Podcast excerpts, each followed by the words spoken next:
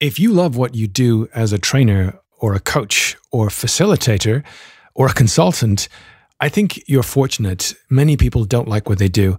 And I've always thought of training as a privilege. Do you agree? Because, you know, we help people to be the best that they can be. We do this through our workshops, our programs, our live coaching, maybe through online programs that you've developed and created on a website for sale. But you don't purely do this because you love it. You train and coach because it makes you money. Isn't that true? It's your business, right? And your business pays the bills and helps to create a lifestyle you aspire to. And we all have some kind of goals that we aspire to achieve. But will you do this forever? Will you train forever, coach forever, facilitate, or consult forever?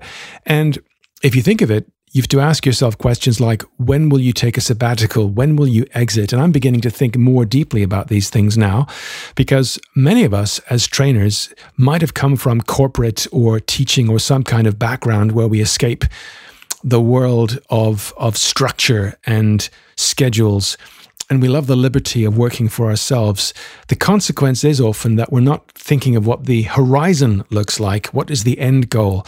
Instead, we're knee deep in day to day delivery and design and consulting. So let me ask you a hard question, and I've asked myself this quite a bit recently. Could your business survive without you for a day or a week, or even optimistically, very optimistically, a year? Well, for many of us, for many trainers, facilitators, the honest answer is more than likely no. But if you're interested in learning how to build a business you can sell, you need to listen to today's guest, John Warrillow. And in today's episode, we're going to cover some key things like why you need to start now thinking about your exit. What is the freedom point for you. John describes that in detail. Why automatic subscription revenue is key, thinking of your programs online, what we call evergreen or MRR, monthly recurring revenue. What a buyer will look like when, or what they will look for, I should say, when looking at your training or facilitation business and buying it from you. What is the mindset you need to create a business that others want? You know, thinking of it dispassionately, not something that is you, but something that's from you, but apart from you. And lastly, some examples of training companies that have sold for millions. This is a value packed episode, so please leave a rating, share the episode, and subscribe to the show. This is episode 131 of the Training Business Podcast. Hey, and welcome to the trainingbusiness.com podcast. Every week, we bring you exciting news and interviews with training business experts and training business entrepreneurs from around the world. Thanks for tuning into today's episode. Here's your host, Mark Garrett Hayes. Hi, my name is Mark. I'm the host of the Training Business Podcast. This is the weekly show for freelance trainers, for freelance facilitators, for independent training business owners, people who are consultants in the learning and development space all around the world, people just like you and me. And we have listeners from all around the world. If this is your first time here, welcome. If it's not your first time here, welcome back. It's a pleasure to have you again. And I appreciate the time that you spend each week listening to the show and, of course, providing me with tips and critique and suggestions for guests to have on the show. And the goal of this show and every episode of the show is to help you to start to grow and to scale a profitable facilitation or training business or consultancy business in the learning and development space. Now, before the music, I mentioned that we have a guest on the show today, and this is a really important episode because it's really a hardcore business episode. We're focusing on what it means to not just train, but to have a training business. What does that look like? Is that something that can be sold by you? Is that something that's separate f- from you? And to the point that could you ever step away from this? At what point can you? And what does that process look like? John, welcome to the show. Good to be with you, Mark. So, the reason you're on the show is it's quite an interesting paradigm right now. People are knee deep as trainers, consultants, coaches in their business, but perhaps we're not thinking of what the horizon looks like. Um, many of us love what we do. Hopefully, that's true for people listening. Why else are we doing it? But sometimes we have to think of the exit point. And what struck me was listening to you on another podcast, which I listened to, James Schramko's podcast. And I came across, in fact, I came across you. I didn't say this to you last time when we first spoke before this call, but I used to work with a guy called Peter Carlin, and he's actually been on your show. Uh, Peter Carlin, I think, was the co founder of, of Logic Earth. Ring a bell? That does ring a bell. Yeah, he was someone I interviewed for Built to Sell Radio. Yeah. That's right. And I was listening. I thought, hang on a sec. I know this name. I know this guy. I was a contractor, and, and Peter was my boss on that particular contract. Uh, so I've kind of come across your work uh, from several angles. But what really struck me was this kind of elephant in the room. What does the end goal look like? We're running a business. We often are knee deep in the business. We're working in the business. If we're lucky on the business, but we're not thinking of what the end goal looks like. So, what is your thinking behind? What was your thinking behind writing that book? First of all, built to sell. Well, the, you know, the book was really about a journey that I'd been on myself. I, I used to own a, a consultancy. Uh, we did market research, and I thought it was a very valuable company. For I don't know, probably eight years, I was building this thing, and and and we we run clients like Microsoft and American Express and all these big, you know, Fortune 500 brand name companies and and so one day my wife and i decided that we wanted to change and i was going to sell the company and i, I went to uh, see a guy named perry miele and he's a an m&a uh, guy in toronto. Uh, very dapper guy walked into his office and i said what do you think it's worth perry? And, you know we were 5 million in revenue 30 employees all these fancy clients and in my mind it was this really valuable company. And perry said well let me ask you a couple questions. He said like so you're in the research business? And i'm like yep and he's like, okay, well, who does the research? And I'm like, well, you know, I'm I'm still involved. Like these are big clients we work with. That you know, of course, I need to be involved. And he said, okay, great. Uh, who does the selling? And I said, well, I mean, you know, I'm I'm working with Bank of America. Of course, I'm involved in that you know negotiation. It's a hundreds of thousands of dollars client, whatever. And he says, okay, let me let me get this straight. You're in the market research business. You're involved in the research. You're involved in the selling. And I said, well, yeah, I guess so. And and he looked over his like tortoiseshell glasses, peered over his nose, and said, "John, there's there's no way I can sell your business. It's worthless." And it was like being punched in the gut. Oh, it, you know, I can remember it to this day. I mean, this goes back 20 years, but it was just you know being told, you know, your baby is ugly, uh, and, and you know you know, again, I walked into his office thinking with clients like Wells Fargo and American Express and Bank of America that my company was worth a truckload. And to be told it was worthless after eight or 10 years of sacrifice, it was just devastating. And so, you know, that that inspired a whole journey for me personally where I tried to learn how to make my business less dependent on me personally, which ultimately culminated in in in, in actually selling that company to a publicly traded business uh, in in the United States, and and and ultimately writing the book Built to Sell, which was in in, in large measure how does a sort of service company kind of kind of change things so it's less dependent on them personally. And I and that resonates with me because a lot of people come out of the corporate life having been through a decade or so in, let's say, marketing or sales, and they think, hey, I know, I'm going to go out and become a consultant. I'm going to become a trainer. I'm going to work with my expertise and, and develop a brand. I'm buying a lifestyle. But in some respects, we're buying a job because coming back to your point, you know, what is that worth if we put a price tag on this? If we remove ourselves from our business, can we actually do that? And I think a lot of people who are self employed consultants, freelancers, trainers can't do that. Uh, and one of the reasons is we haven't thought of doing it because we think of we're now we're now free. We've come out of a co- company that we were previously in, where perhaps we feel uh, freed from that role, but in a way we're buying a new job.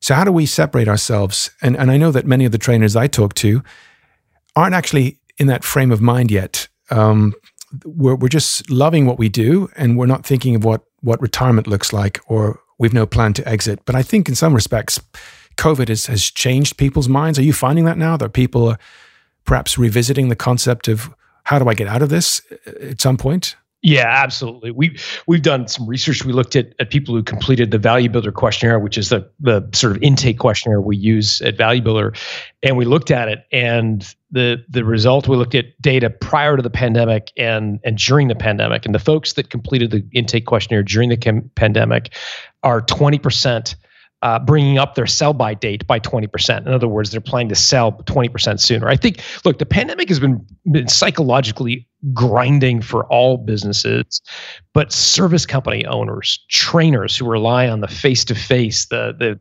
workshop environment. I mean, it's been devastating, absolutely devastating. I've got a friend who uh, is a trainer, um, and you know he was booked solid 300 days a year. He was on planes, and and you know the the highest level of of um, of executive at some of the biggest companies in the world were le- seeking out his counsel. And all of a sudden in March 2020, it stopped on a dime, gone, zero and and you know he's he's written a book over the you know the the time that we've all had to to be uh, at home. And he's now looking forward to hopefully the second half of 2021 with some optimism. But it's been a crushing time. And i think it's it's made us all reflect a little bit on what are we building? Are are we happy to continue?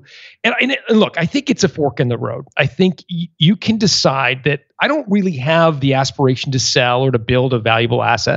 I just love what I do. I want to be in front of clients, I want to be in front of people. And that's a totally legitimate way. And, and I think we've we've all got examples of people that make a tremendous value, add a tremendous value, and have have, have tr- great fulfillment personally and professionally doing that. If that's your shtick, that's totally fine. None of our conversation today really matters to you. you know, hopefully you find it interesting, but it doesn't really matter. There is a second cohort though that say, no, I, I want to build something that could exist without me that I could one day sell. And and for those folks, it's it's the the prerequisite is finding something that I call meets your TVR. TVR stands for teachable, valuable, repeatable. And what that means is finding something in your training practice and your facilitation practice that you can teach other trainers to deliver that is valuable to customers and is repeatable, meaning your clients need it on a recurring cadence of some sort. And and that's really difficult for a lot of trainers because what is most teachable is often least valuable. Right? Okay, and, interesting. And, yeah, because because look, if if anybody could do what you do, anybody would be doing it. But you as a facilitator trainer, you probably have a very unique expertise and therefore it's one thing to say, sure, I could hire people to do it, but nobody does it as well as I can, is the common refrain. And so what I would what I would recommend to people who who feel that tension between what is teachable and what is valuable is is to really niche down. In other words, try to to to to segment your customers and identify a, a segment of your customer base that does have a a, a need for a teachable, valuable, repeatable service from you.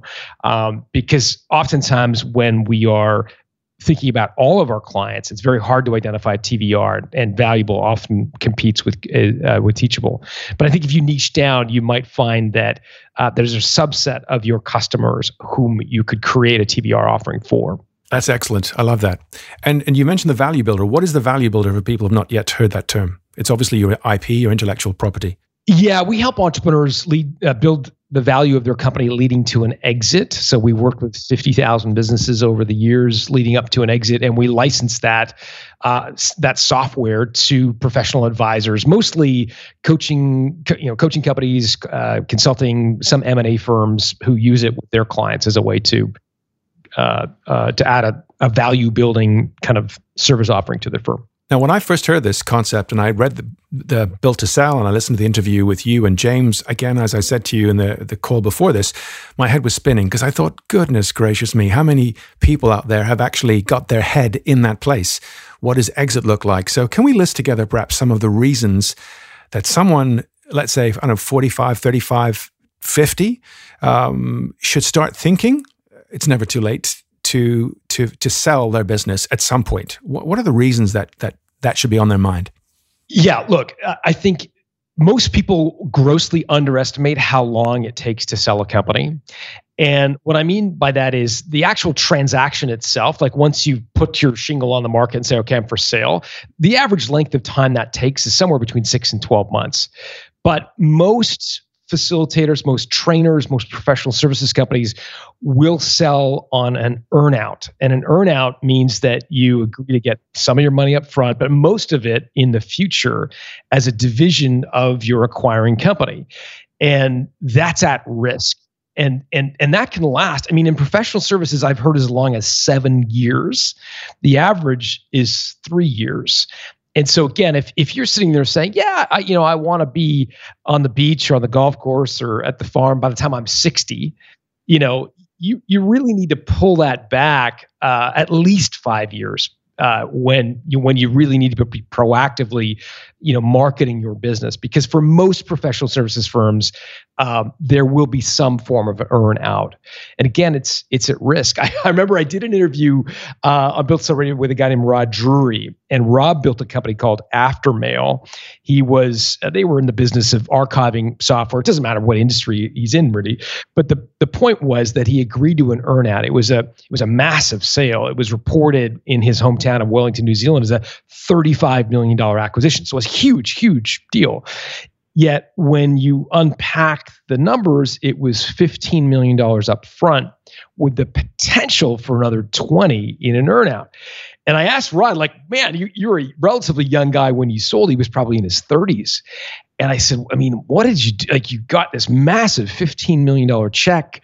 Um, that must have been life changing for you. And he said, sure, it was totally life changing. And, and it made me go off the rails a bit and I enjoyed myself. And, and then I kind of pulled up months later and said, okay, now I'm going to try to figure out how to, you know, hit this earnout for this extra $20 million. And, and of course, by that time it was too late because earnouts, they work on this gating system where uh, like a downhill ski racer like if you miss a gate you're gonna you're gonna it's gonna be very hard to recover similarly when you miss a number early in your earnout you're oftentimes not given the budget to hit the next gate and so you miss one or two early gates, it's it's kind of game over. And so Rod, you got to be on good behavior then almost. You got to be well, you got to hit your numbers effectively. And uh, and so Rod, after you know nine months, uh, uh, you know in in his earnout, he left and and walked away from all of it. There was nothing paid to him after the the initial downstroke of the 15 million. So I mean, don't get me wrong, he he walked with a ton of, of money and he went on yeah. to do some great th- stuff. But the earnout is always uh, at risk. And uh, I'm always reminded of the Rod Drury story for that reason. Yeah, and it, it sounds more like a waiting room than an exit. So no one's going to rock up and say, "Hey, you've just uh, sold your business, and, and here are the keys to a, a Porsche, whatever it is, and, and sayonara." Uh, the earnout obviously keeps you uh, anchored or, or tied to that business for a while. So the reasons that people should start thinking of this is, if nothing else, to have a vision of what five years looks like, ten years looks like, because there's so many trainers for the reasons I've mentioned, who are maybe at 55, 65. Um, I can think of at least two people over 60 who are still training. They've no idea how to get out, when to get out, and, and maybe they're not clear on the reasons to get out. So, if we kind of wind back in the time machine here, John, what what are the steps to build a business to sell, keeping the exit in mind, the, having the end goal in mind? What, what would you say? Yeah. So look, I mean, the, the overriding theme and the decision making lens that you need is will this business make it less or more dependent on me? Will this business decision I'm about to make make my company more or less dependent on me. And I think that is an overriding lens. And I mean, I I I, go back to having being a parent because many of us listening to this will be parents, right? And we've all had that experience where we think like, what would we like our our kids to do? And and some of us have very you know high aspirations, lofty goals for our kids. I, speaking firsthand, I would be more than happy if my kids became you know function, functioning adults able to live happily in the world whatever they do. And i think that's a great analogy for building to sell. Instead of thinking of your business as a way to demonstrate your expertise or to fill your bank account whatever think of it as a child that you are trying to raise into an independent adult. And that lens i think changes everything about running a facilitating or training business. I mean, you're you're now thinking about taking on contracts, and even though it may be a lucrative contract, if it's dependent on you to deliver the work, that may be less attractive. If your marketing has your face on the cover of your website and the company name has your surname, that may not be the right decision if the goal is to build this child into a fully functioning adult if this business is you know the goal. So look i think it all starts with that lens. I think your next step is in order to really get your product or service offering to align with that vision is identifying your tvr teachable valuable repeatable. And then the third step i think in, and this is one where I think you really start to accelerate the value of your company is to create some form of recurring revenue to transform the one-off, you know, facilitation project into some form of of of of, of tail of consistent recurring. Uh, so nice MRR, monthly recurring revenue, if we can. So yeah, subscription. Yeah, yeah, and I think that a lot of trainers have begun to realize this is that, um, you know, I'm online, I, I, have a web page, I've got a LinkedIn profile. Why do I not have people coming to me on a weekly basis, monthly basis? And I'm doing that myself a lot more. It's the idea of an evergreen stream of revenue, not just these one offs, which are really painful because as trainers, we're often kind of living from month to month. If we can build something which is productized and, as you said, creates a, a, revenue. Could be through subscription, and that's the subject of the of the of the second book you wrote, which is the automatic customer. So, what were the some some of the main ideas from that one? Really, it's about creating recurring revenue in just about any industry. And again, interestingly enough, one of the first tricks is to niche down. And I'm reminded of, of one of the, the, stories in the book comes from a company called H. Bloom. And they're not in a training or facilitation business, but I think the, the point will be clear when I describe the story.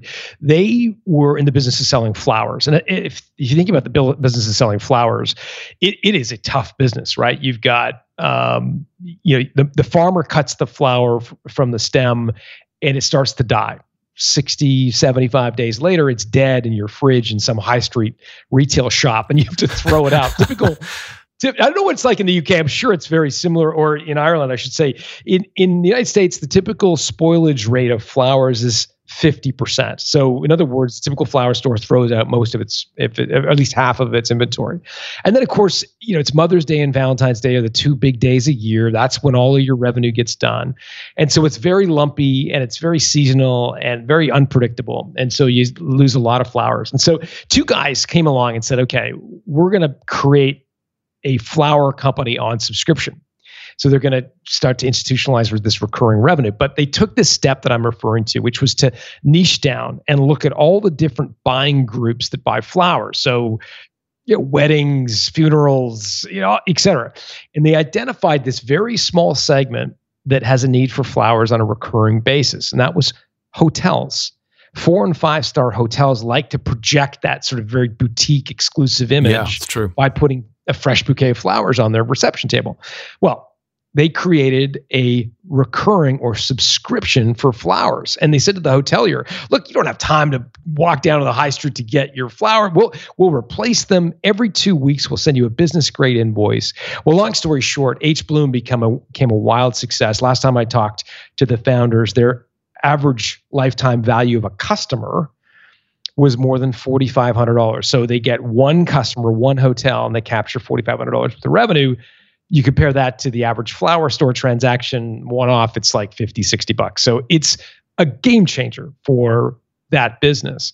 And i think the application for trainers is again to think about not all of your customers and trying to boil the ocean and figure out what you, you know what you could possibly sell on subscription to everybody. You it's to really think about of all the people that you work with today who has a recurring need. I mean, I work with one uh, one guy, a, a, good friend of mine. I, I won't share his name because I, I don't think he'd want me to, but he does a lot of work training lawyers on how to be a facilitator and to be a great speaker.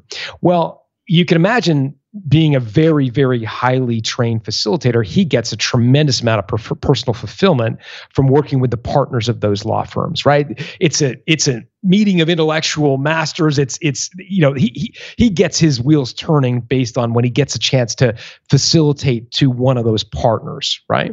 Yet that's a one-off job and very hard to scale. What's scalable is training every new associate class that comes in at a first year university.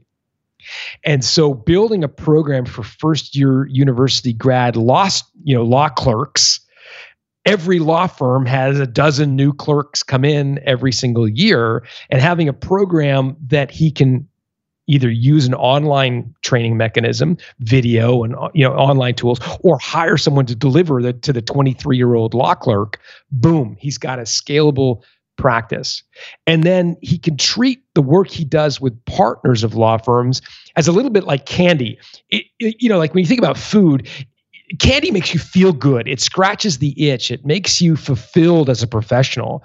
It's not building the value of your business.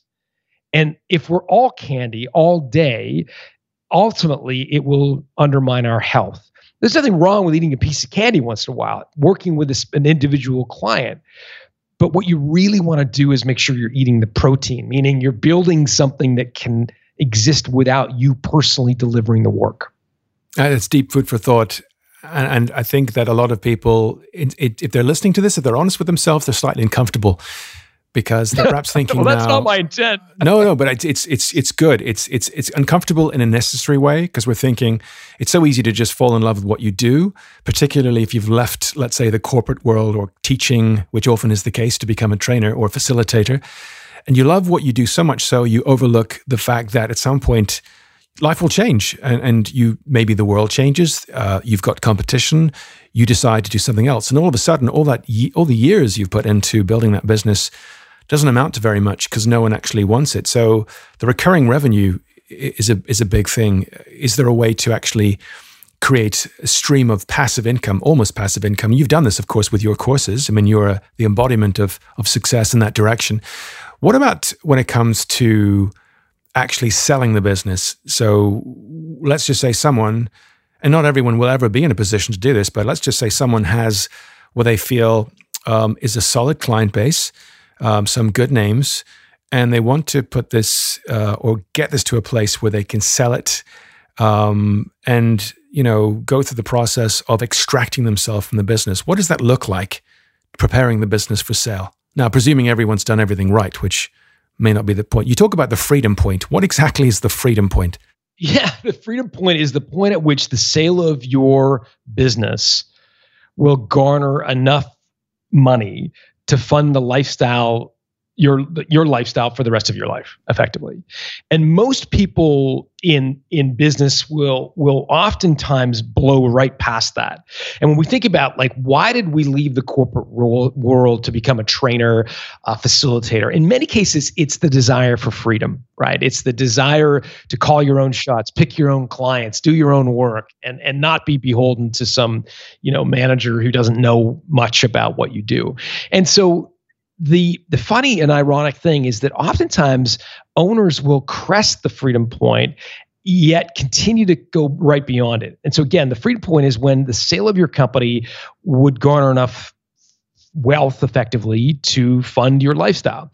And when you go past the freedom point and choose not to sell your business. Effectively what you're doing is you're like the the blackjack player you know at vegas. He's just won five consecutive hands and the dealer looks at him and says okay go all in. And, and effectively that's what you're doing. When when your facilitation practice your training practice makes up the majority of your wealth and you continue to own it um, every day you're past the freedom point you're effectively risking financial freedom, what you aspire for, in return for something you may not want.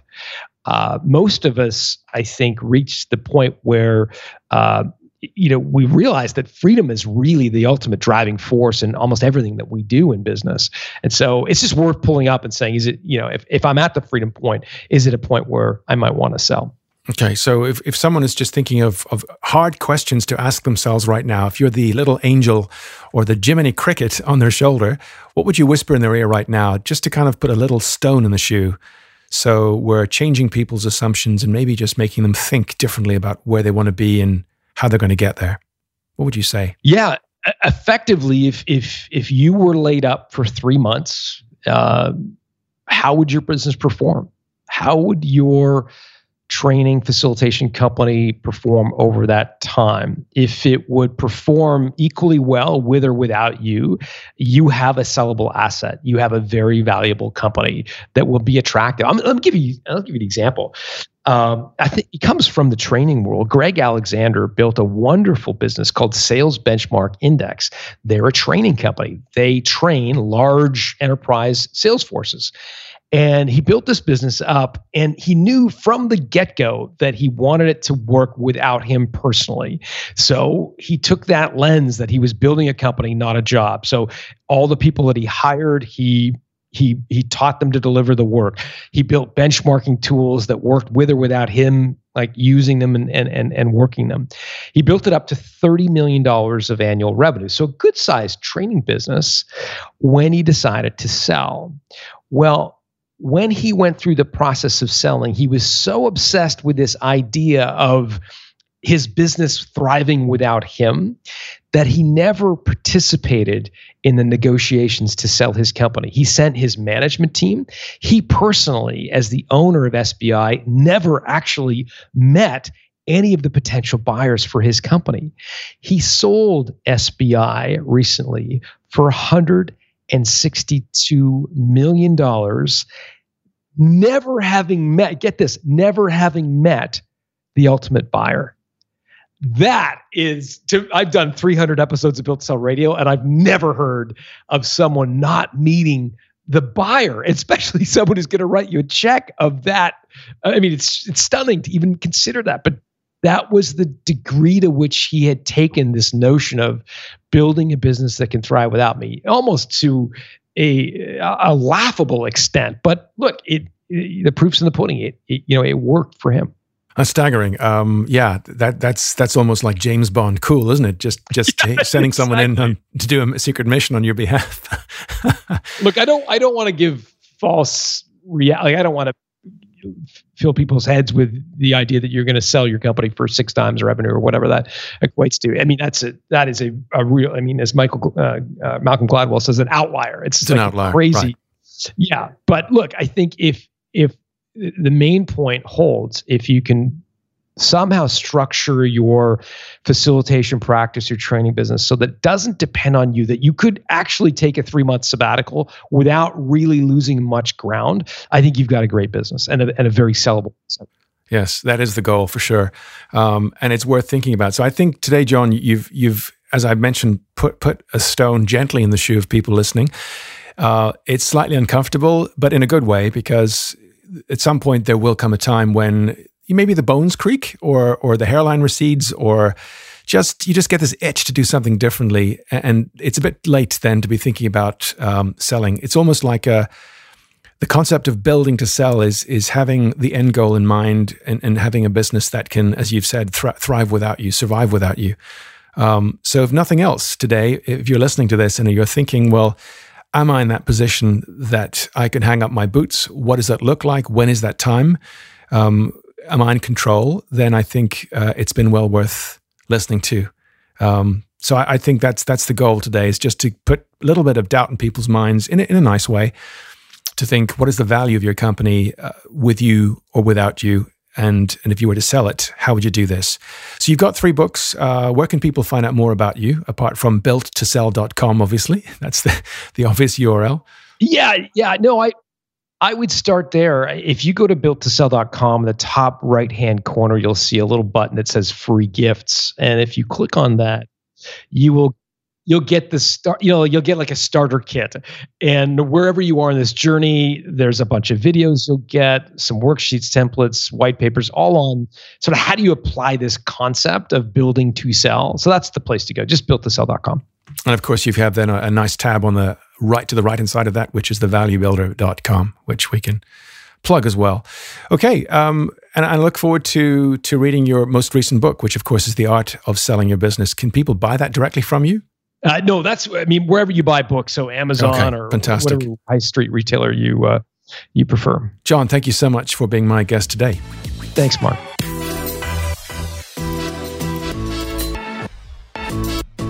My sincere thanks to John Warrillow for being my guest today, and I thank John after I pressed stop on the recording button for putting so much work in and, and thinking really about key examples which he could use to relate back to the content. And sometimes I've I interview people and it's it's quite generic, but my thanks to John for really thinking about what could be of value to you out there as trainers, as facilitators, people like me.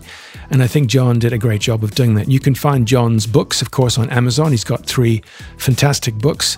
Uh, Built to Sell, uh, which is all about literally building a company to sell with the outcome of, of selling it.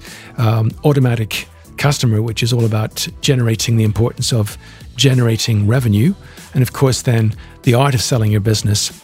Uh, so, one more time Built to Sell, The Automatic Customer, and the Art of Selling Your Business. And that book is out right now, the last one I mentioned. And of course, you can find John's website at builttosell.com, B U I L T, built to sell, S E L L.com. And on that website, there's a link to the Value Builder System, which is a tool which can help you to literally do that, to think of, you know, the steps to building a company which you can sell because quite a few people need help. And I'm one of those people in terms of building something that is going to be something I can step away from profitably when the time's right. We're not going to do what we do forever. So with that note in mind, thanks to you for your time today. Thank you for listening to the show and thank you for subscribing to the show. Can I ask you please to click, please, please, please click on the subscribe button right now because it helps to bring the show to the attention of other people who will find value, people just like you and me, trainers, coaches, facilitators. And of course, it's kind of my reward for putting the time and effort in every week. And it is a it's a thing I love to do, and I'm delighted that I get to do it. And I'm delighted to get feedback from you about the kinds of content, guests, and topics to have on the show. If you've got particular ideas, please reach out to me, mark at trainingbusiness.com. I'm delighted to get personal correspondence and I read them individually and reply personally to everything I get. Um, if you have any suggestions, anything at all, or critique, I welcome both and I will cycle that back into making sure that the show is better. Now, speaking of better, there's a fresh episode of the show next week, as there is every single Thursday. So please tune in then. I look forward to your company. Until then, as always, look after yourself and your loved ones. Keep safe, keep on selling, and keep on training. Bye for now.